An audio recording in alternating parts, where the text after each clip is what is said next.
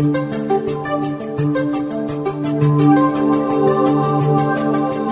Abby Strauss, and welcome to the Expert Speak, a service of the Florida Psychiatric Society.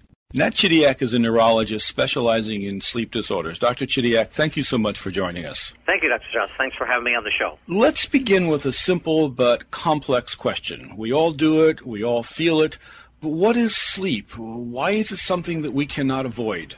Well, that's a that's a great question that still kind of eludes all scientists as well as clinicians. I mean, we we understand that without sleep, we certainly feel the effects of it of functioning during the day, as well as uh, recent data that looks at uh, health, the immune system, and how our body metabolizes sugar. So, you know, there's been links to lack of sleep with associated obesity as well, which is a big topic in the United States recently. So, the need for sleep is, is still kind of eludes us. We once again we all know the significance when we don't get it but but there are many of us and many Americans in the United States that suffer from sleep disorders and and have it, and there's associated impairments related to uh, difficulty with sleep. And I'd like to get to some of those, but it still is so odd that everybody does it, but and as you just said, we really don't know what it is. Yes, it's it's an innate uh, an innate uh, function of man uh, of all mammals to go through a cycle in a 24-hour period uh, to sleep, and um, and man is uh, monophasic. We we have one phase out of 24 hour where the brain kind of shuts down and allows us to go into subconsciousness, but yet it, the brain's still very active and producing uh, punitive little chemicals and hormones that allow us to, if you will, restore our body, restore our immune system, restore our energy. That allows us to now, the following day, after six, seven, eight hours of rest, be able to function the subsequent day. So it isn't a passive time in a 24 hour period, but rather an active physiologic process that consciously we're not aware of our surroundings during that period of sleep. I've always thought that it's interesting that the brain doesn't really sleep. It doesn't get a chance to rest. it's a, a, good point that you make. Uh, actually, it's quite interesting that uh, um, we we scientifically we look at uh, being awake as a cortical phenomenon, that is the outer surface of the brain, which is higher integrated neurons, the central nervous system cell that's very much active and functioning and cross and cross communicating with other areas to produce this very complex task of living and functioning, interacting with our environment.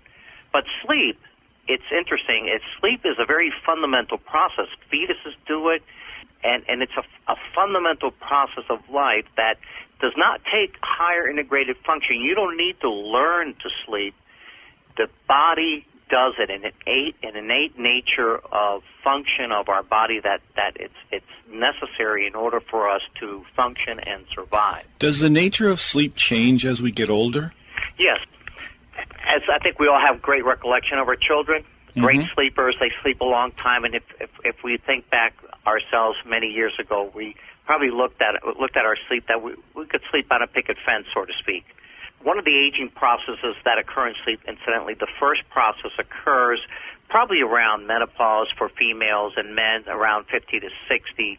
They call it uh, male menopause. Is, is we start noticing our sleep to be more interrupted, just more spontaneous, and, and physiologically that can be related to a drop in uh, in certain depth of sleep, what we call stage three sleep or our slow wave sleep which is our restorative part of sleep. It's one of the aging process of the brain, but it drops to uh, some degree, but not felt by all, with additional factors such as in menopause, of course, you have night sweats, etc.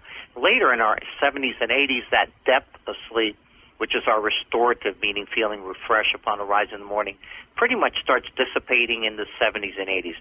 Of course, there are, there are variation of the theme in that uh, I have seen patients in their 80s here at the sleep center that, that actually have that adequate slow sleep, and those individuals have other complaints, uh, and they typically do not describe problems with vitality and so on and so forth. So the aging process of sleep is uh, more of not so much that we need less sleep as we get older, or a longer sleep as we get older, our sleep becomes less, if you will, consolidated, less deep sleep, which is now substituted with more an intermediate stage of sleep that can cause us to awaken at night and feel that we have more awakenings, more disruption, and then perhaps that relates to not feeling rested upon arising in the morning, and then and maybe even a tendency to want to nap in the afternoon. So it's not a product necessarily of the number of hours of sleep; it's the product of the effectiveness of sleep.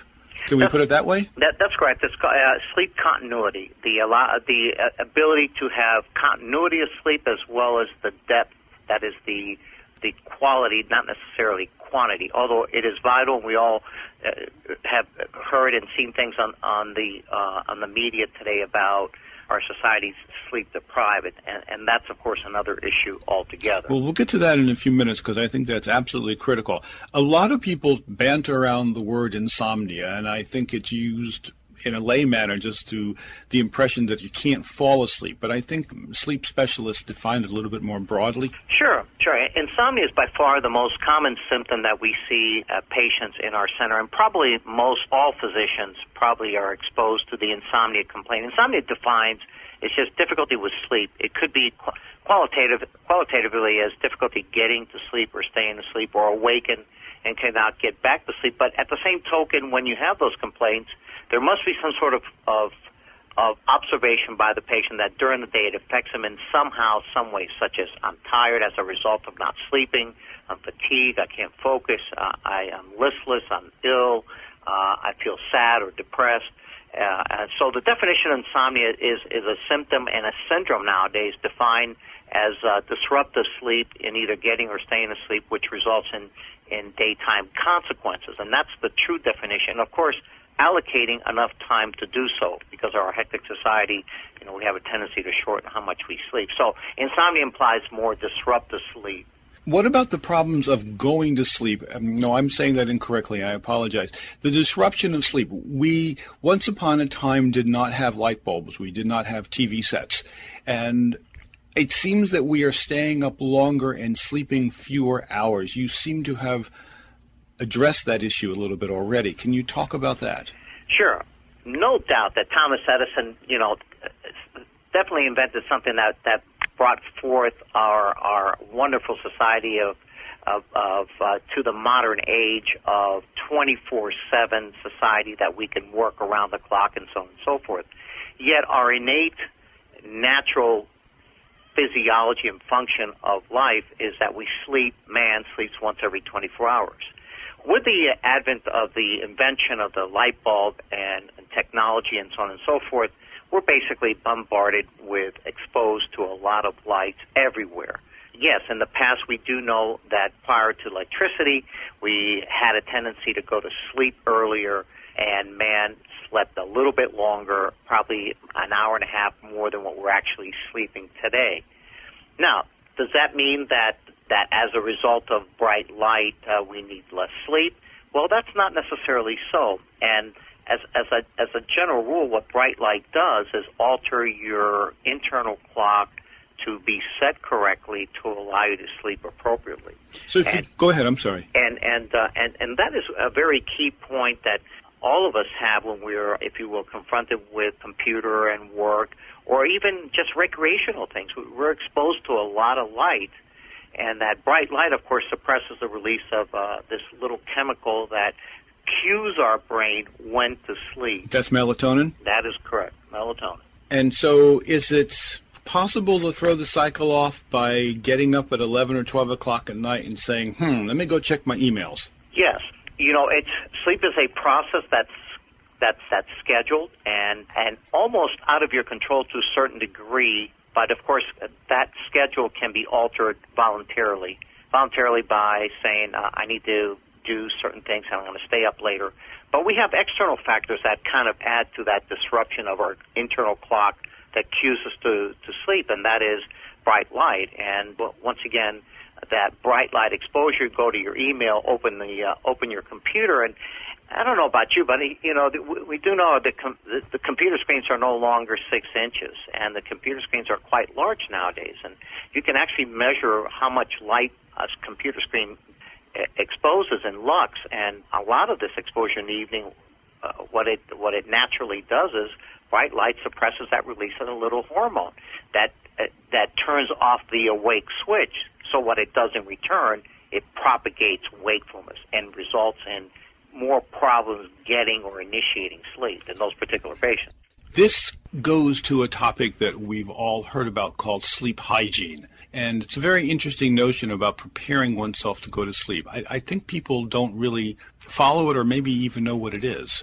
Well, it's a, it's, it's a good point you, you bring up. I believe that everybody should practice sleep hygiene, but you know, Dr. Strauss, you, you know that if you don't have a problem with sleep, then kind of any, everything goes. If your sleep is restorative and and there's no issues with either getting to sleep or staying asleep or not tired during the day and you get enough sleep at night, then kind of sleep hygiene, the point is moot. However, of course, for the insomnia patient, for somebody who has difficulty getting to sleep, staying asleep, and has daytime consequences of tired and fatigue and whatnot, one of the first thing that we all should do, physicians, patients, and you know, pay attention to what you're doing.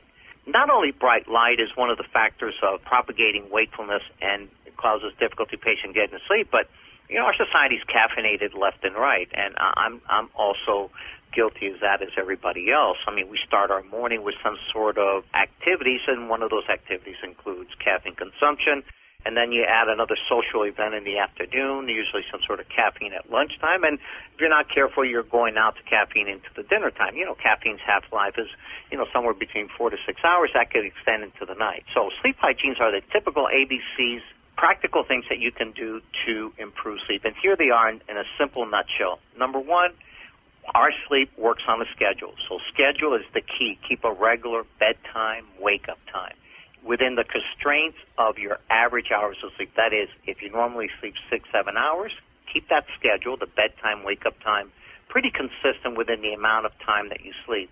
And that includes weekends, which is somewhat difficult to do because you're out socially and therefore, you know, you want to sleep in and so on and so forth. But for those patients who have insomnia, keeping a regular schedule is very important. Pre-sleep rituals, key point. It's quite interesting how, again, if you don't have insomnia, you could go from your laptop to bed and may have very little to no effect on getting to sleep. Yet, patients who have insomnia, for some reason, that pre-sleep rituals, instead of moving into a mode of relaxation, they become very vigilant, they become very alert, and they start practicing in pre-sleep bad habits. That is, bright light exposure, doing things around the house, balancing checkbooks, resolving the, uh, the Middle East crisis, et cetera, et cetera. So, in other words, activating themselves, and of course, you know, we consider sleep to be a, an inhibitory turning off phenomenon, yet they're activating all the other centers that promote wakefulness. That propagates wake, propagates insomnia complaint. And then just simple things like the environment has a big role in some patients. If it's too hot, it takes us longer to fall asleep. The converse is true. So, and if it's there's a lot of bright light, as we already talked about, that has an effect on sleep as well. Sleep disorders and psychiatric disorders are often comorbid. You, you see them at the same time. But how would a person know whether they should go to a sleep specialist versus a psychiatrist for a sleep problem? Well, I, I often see patients here that probably have both coexisting psychiatric diagnosis and the classic being vis-a-vis depression and insomnia. And of course, as as you know, Dr. Strauss said, patients would rather see a sleep specialist than a psychiatrist and admit that they're depressed. So that's probably that's. But when when should they see the sleep specialist and versus should should be focused on their psych, psychiatric symptoms?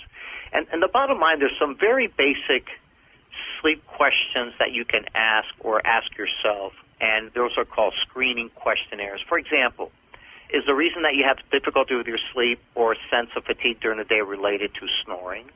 Does your spouse hear any gasping episodes or unusual movements at night? Do you have symptoms of uh, restless leg syndrome? Do you have uh, other associated difficulties with, for example, asthma? Um, do you have nocturnal wheezing? Do you have gastroesophageal reflux at night? These can co- coexist along with psychiatric symptoms of either feeling fatigue with anhedonia and lack of sense of energy and so on and so forth, or difficulty with insomnia at night.